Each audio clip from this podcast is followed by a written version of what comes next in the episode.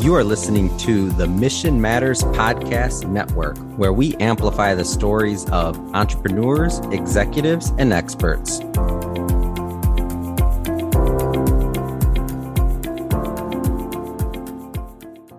Hello. Welcome to the Real Estate Lowdown. I'm your host, Bill Bymel. On today's episode, we're going to interview Edward Brown. He is a investor relations executive at Pacific Private Money.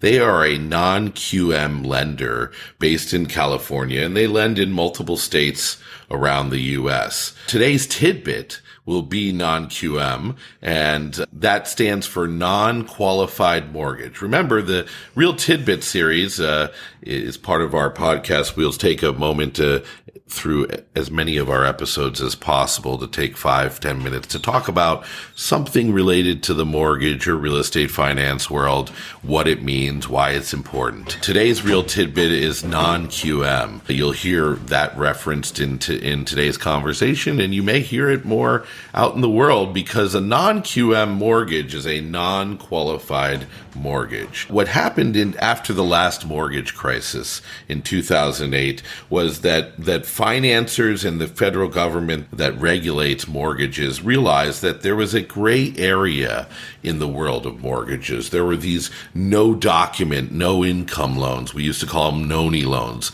You know, you used to make the joke that anyone with a pulse could get a mortgage back in 2006, 2007. And those mortgages got bundled into mortgage backed securities and sold off like they were quality bank paper. And so one of the ways that the government after the last mortgage crisis in 2008, one of the ways that they wanted to curb this was to create a, a clear delineation between government backed, government insured, qualified mortgages. Mortgages, that stuff that could sell to Fannie Mae or Freddie Mac or FHA, VA, the Ginnie Mae system. Qualified mortgages were mortgages that were are highly regulated and that met a certain level of underwriting criteria that is very out in the open, certain credit scores, certain you can't get a qualified mortgage without an income and tax returns. And so it really specified that, you know, to, to raise the level of those qualified mortgages. And when you look at it over the last 14 years, actually, the quality and credit of Fannie Mae, Freddie Mac mortgages has increased quite a bit since the last downturn. So you're not going to see a mortgage crisis in the qualified mortgage world. Where you might see some issues is in the non-QM space. But we're not going to get into that in today's podcast. What we are going to do is talk about one specific type of non-QM loan, which is the owner occupied bridge loan. Or, you know, we can also, any type of hard money loan would fall into the non QM space. A non QM mortgage is for someone who might be a business owner that doesn't file W 2 regular tax returns, doesn't show a lot of income, but has does have a lot of income, maybe just doesn't show so personally. That's who non-qualified mortgages are meant for. Perhaps you're a foreign national. You've got, so you don't have an American credit score, but you've got the income and you want to buy a house. Well, you go and get a non-QM mortgage. So the non-QM mortgage space and non-QM refers to all the private lending that exists out in the mortgage world. Stuff that is either funded by non-bank institutional investors or private investors, or in the case of our guest today, he's raised a fund to specifically target non-QM borrowers. So today's guest is Edward Brown. That was our real tidbit, non-QM. If you like what you hear on the podcast, we ask you to stay a, a, loyal listener and I'm looking for reviews. So if you're listening, please log in and review this pod. Today's guest is Edward Brown. We're going to spend about 20 minutes listening to a conversation I had with him. He, for over 20 years, Edward Brown was CEO of a $40 million alternative lending company based in Marin County, California. Today, he is investor relations for Pacific Private Money. He d- handles all of their capital raising and investor presentations. He's also a high net worth individual himself and a real estate investor. Edward is also the host of two radio shows, The Best of Investing with Mark Hanf and Sports Econ 101, a national sports and business show. His passion to be an educator within the financial and investing space has led to numerous articles in national business magazines and newspapers and many appearances on CNN on Your Money Ask the Expert. His expertise has also led him into the courtroom, where he's been hired as an expert witness on numerous court cases. Edward has a BS in accounting and MS in taxation from Golden Gate University. He's had multiple Series 7 licenses. He's been around the block quite a bit. And today he's going to talk about a product that they have, which I think is very unique owner occupied bridge loans those that are looking to make a transition and maybe don't have the cash on hand or don't want to be forced into selling their primary current residence while they're fixing up and moving into the new one. That's what the Pacific Private Money Group is offering, a special non QM owner occupied bridge loan. And we're going to hear from Edward Brown right now about his product. Edward Brown, thank you for being with me today on the Real Estate Lowdown. Thank you, Bill, for having me. So you have a very interesting product in the market right now. You know, as I introduced you there, you have a long history of different backgrounds, but tell me about your Pacific Freedom Fund. Is that what you call it? Yeah, Pacific Private Money has been around for a number of years.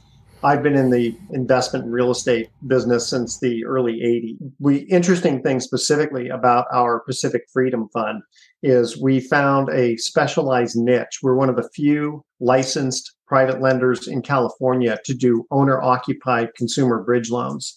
We're not the only ones, but there's a lot of companies that do fix and flip and that sort of thing, and they just don't have the wherewithal to do the owner occupied consumer bridge loans you know it takes a lot of money to enter that space you know the legal continuing education licensing software et cetera.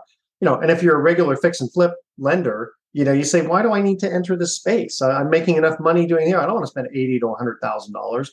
Well we decided to take that leap. And within all of our funds i would not be surprised if we do over a billion dollars this year. I mean i think we may be the largest in the country to do wow. yeah now, our Freedom Fund, we went from zero to $40 million in a few short years. Primarily, this fund, originally, what had happened, we didn't even have the fund. What we had was a bank line of credit for $2 million. And it worked out great. You know, we would fund loans, we'd have clients invest, et cetera, and uh, we'd pay back the loan. And one day the bank woke up and said, you know what, guys, it's been fun. You've done a great job. But by December of, I think, 2017 or 18, they said, you know, we're just in this space anymore. So you're going to have to pay off the loan and find another lender.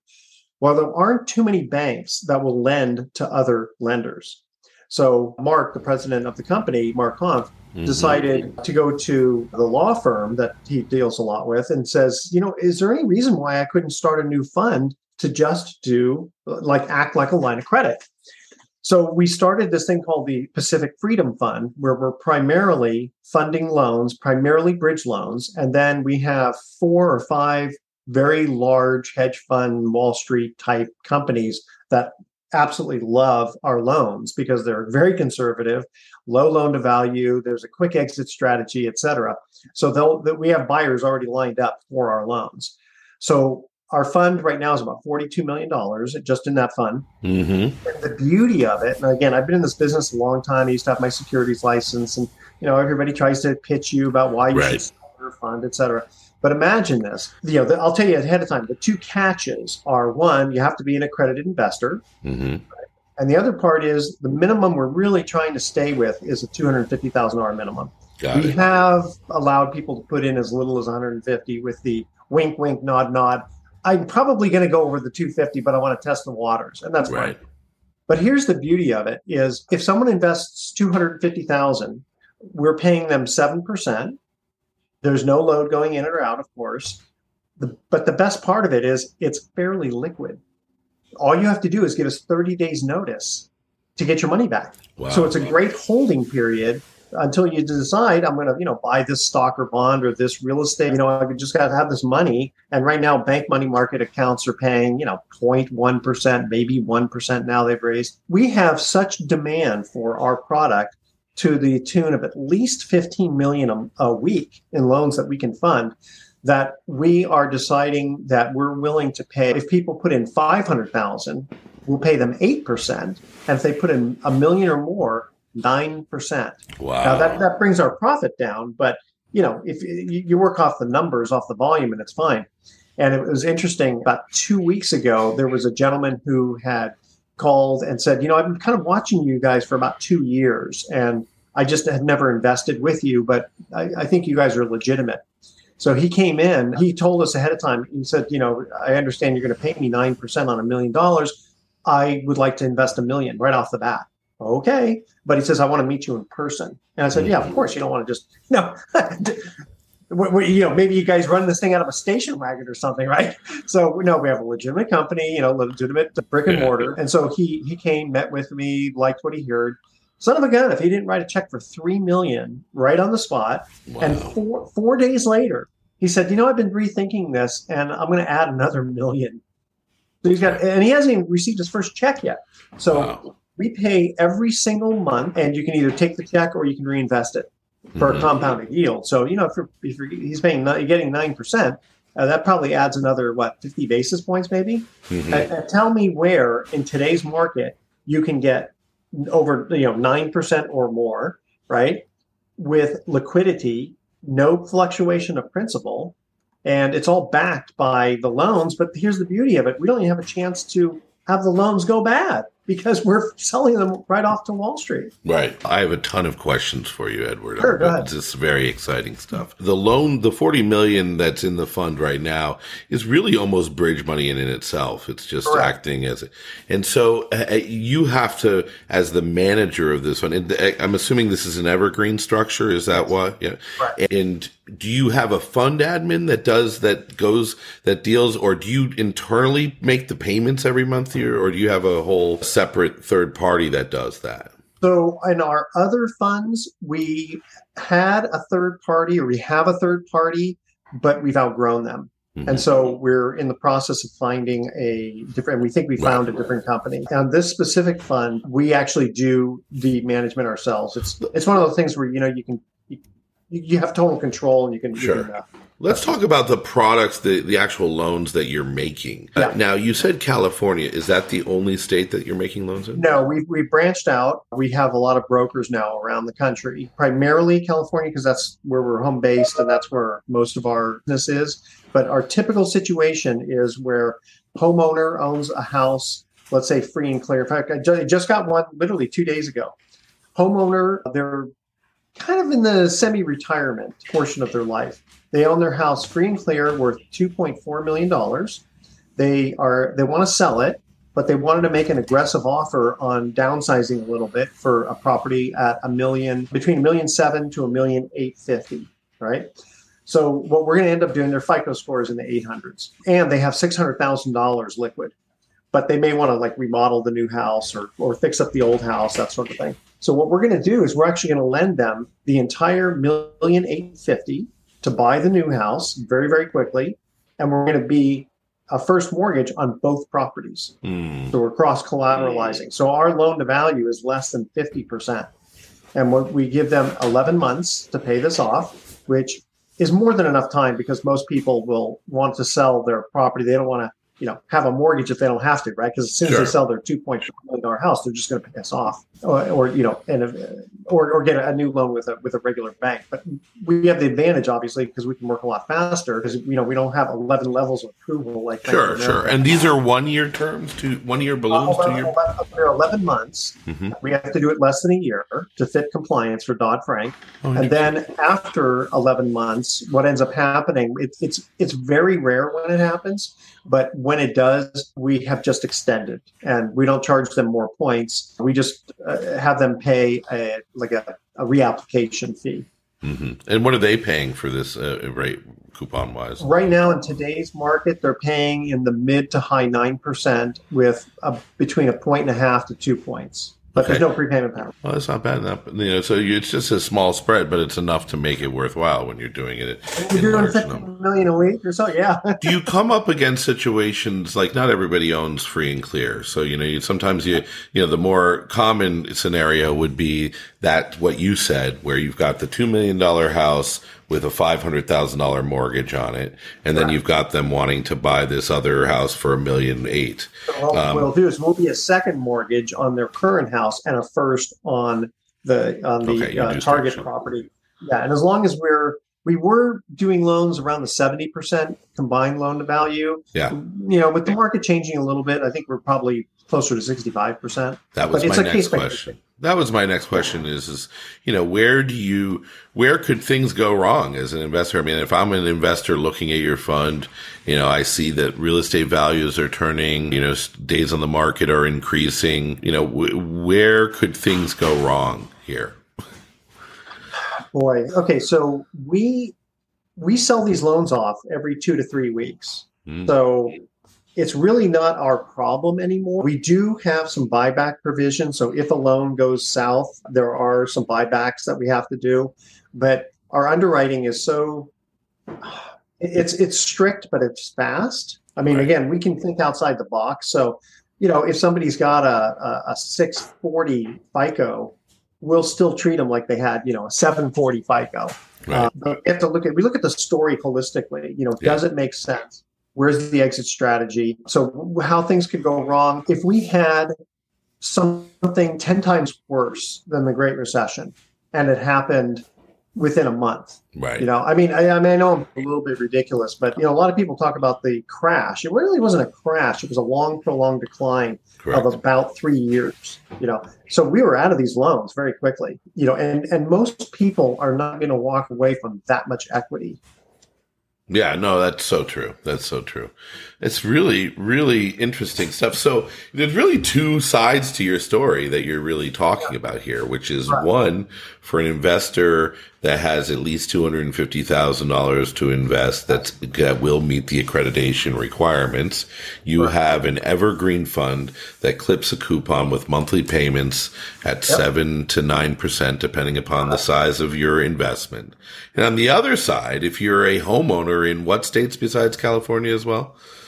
Oh gosh, I, I, you know, I'd have to look at that, but we're we're expanding it consistently. Yeah. So in a, in a couple of states, you, you, I guess you could, people could go to your website, right? What is that? Yeah, web-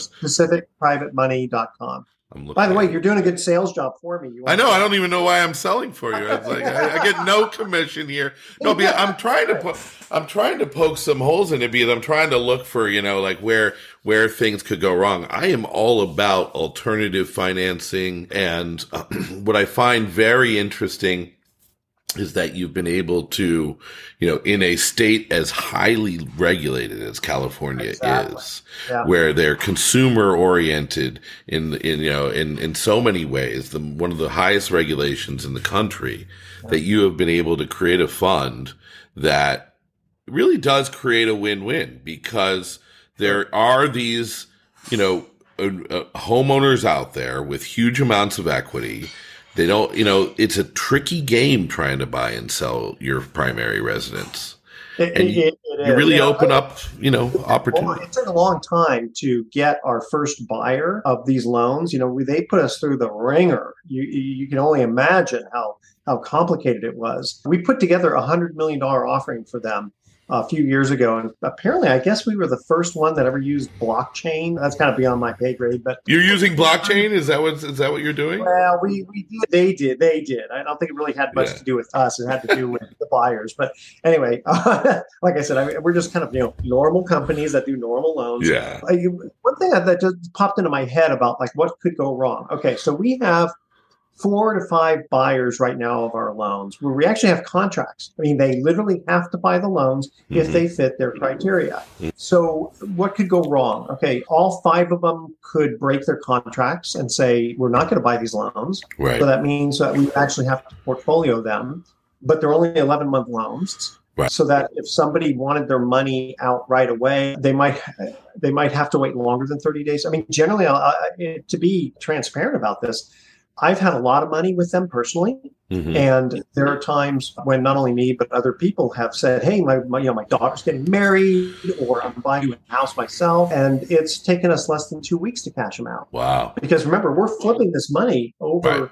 every two to three weeks. We're selling these loans. Who's who's the portfolio manager there? Is that you, Edward? or is there others? Uh, no, no I, am in investor relations. That would be, you know, our, top guys at the company themselves. And so what we do, one thing I wanted to mention is that be, when we sell, let's say five million dollars worth of loans to, I'll just say Wall, I'll just call it Wall Street. When we sell it to Wall Street, when we get that money back, the first thing we do is we say, has anybody asked for a redemption? Mm-hmm. If they have, then we fulfill that. If not, okay, then we put it back on the conveyor belt and do some more loans. Right, right, exactly. And I guess that's also the only other risk if I'm looking at it personally as an investor is who's the guy, you know, that's balancing the portfolio because you're paying yeah. a coupon whether or not you've got that money to work or not. But you've also got to keep money in place to originate new loans and to pay investor, you know. Well, I, I have a, I, I am a high net worth person myself. So what I've done is if if there's been a situation where the fund itself, even though it's forty million dollars, has needed substantial amount of money, let's say to fund a loan, right? I've helped them out. I've basically you given them. I've been like their credit uh, myself. So that happens too. Oh, so there's a um, couple of Edward Brown sitting around supporting yeah. the, the, fund too. yeah, okay, it, good. It's been a very good relationship, and you know, literally for 20 years, I kept saying no to various companies that you know wanted me to sell their fund for them because yeah. I looked like I could holes in it all the way. And you know, and this is not FDIC insured guarantee, but the houses, you know, everybody needs a place to live.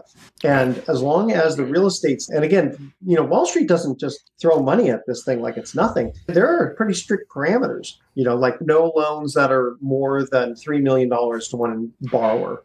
Mm. Or there, there may be certain areas like, you know, oh, we're not going to do Southern California desert type one. Okay, well, then that's you know, we, we either won't do that loan or we'll we'll do the loan and sell it off to one of our other funds. The interesting thing you mentioned about like you do have to balance it. That's absolutely true. In our case, right now, we have so much demand for product and we don't have enough money. And that's why we're willing to pay what we, we, we, we are. I'm one of the managers of a different fund that's a lot smaller. Mm-hmm. And in that case, we have too much money, not enough deals. So mm-hmm. I stop.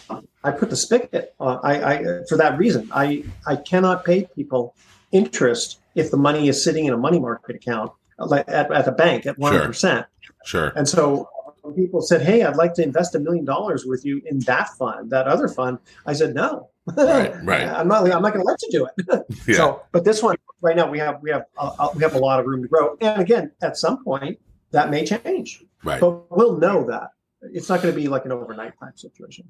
No, and I, and I get it, and it's a, it's just so interesting because as a new fund manager myself, you know, we looked at all the various formats and you know, a closed end fund with a two year lockup was really the minimum way that I could I could make my make it all work. You know, we've talked about evergreen, we've talked about 90 day redemptions, things like that. And maybe as I grow, but it's a it's a whole nother game. And this product makes sense. It makes sense, and it sounds like you've got some good partners there at Pacific Private Money. And take your PPM hat off and tell me where you think the real estate market is going in the next six to 12 months.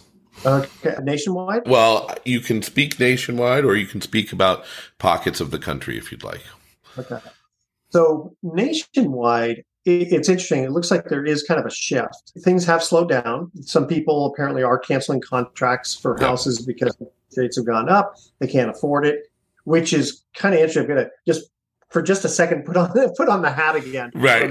That question comes up. Hey, well, what's going to happen with you guys if if things slow down? Well, you know, there has been a slowing, but in our case, it's actually been growing for two reasons. One, people are having a little bit of harder, harder time getting qualified with the real bank. Right. And also, mortgage companies have been laying people off. So Right. we're getting to be a bigger fish in a smaller pond. Right. And so there's a lot more deal flow for us personally. But Yeah. that being said, as long as we don't have an overnight crash, I mean, I do think that the market is slowing down. The interesting situation, like even in California, where you know we lost a Senate seat because of, of a little bit of demigration, Right. as they call it. The the problem is, you know, the powers that be put such restrictions on building. You know, the, they call them NIMBYs, right? Not in my backyard. Right. And even though they one end, oh, we want more housing, they don't make it friendly. Right. And so everybody, the main thing that I look at, everybody needs a place to live, and I don't care what my circumstances are. I'm not going to live in a tent. You know, Yeah. I'll either live in an apartment or a smaller house, etc. Right. So there, there's always going to be a need, and as long as it's kind of interesting, you know, I, I think about how you know with these open borders, we have you know millions of people coming across, and and, and one side of me says, you know what, hey, come on, you know, you really should vet these people, and, and we should, you know, Sure. because not everybody's a cartel member, but Right. that being said, you really kind of do have to do it legally. You should do it legally. Yeah. On the other side of it, though, I look and I say, all these people need a place to live, also. And Good so for the real estate it- business. Exactly, yeah, and it'll be a little bit on the lower end to begin with, yeah. but you know all that stuff kind of moves up. So real estate goes in cycles. Yeah. they, they always say you can make money in real estate. You know, it's you really make money when you buy. That's right. Right. Make your money on the buy.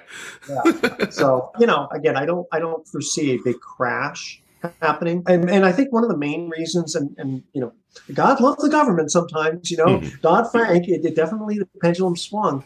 What we had in 2008 was more of a credit situation Mhm. you know, where everybody just breathe, fog a mirror, and you can get a loan. That's not smart. Nowadays, you really do have to qualify. So I would hope that the government would not loosen too much so that they would go back to saying, oh, yeah, hey, we're just going to give everybody money to buy a house no matter Right. what. And, and, then, you know, No, no. prices to go up and then fall. Right. We certainly know the QM mortgage market is not going to be the disruptor this time around. And uh, what a very interesting, I really appreciate your insight, Edward. It's been great knowing, getting to know you. I look forward to talking with you on your podcast and having you back on because we should definitely check in at least twice a year on how things are going. So, And who knows, maybe our other fund, the one that, that we turn the spigot off, we start opening up the spigot again. We'll, we'll talk about that. that's right. Thank you, Edward. It was good to talk. Bill, thank you so much. This has been a Mission Matters Network production. Listen to this show and browse our entire catalog by visiting missionmatters.com.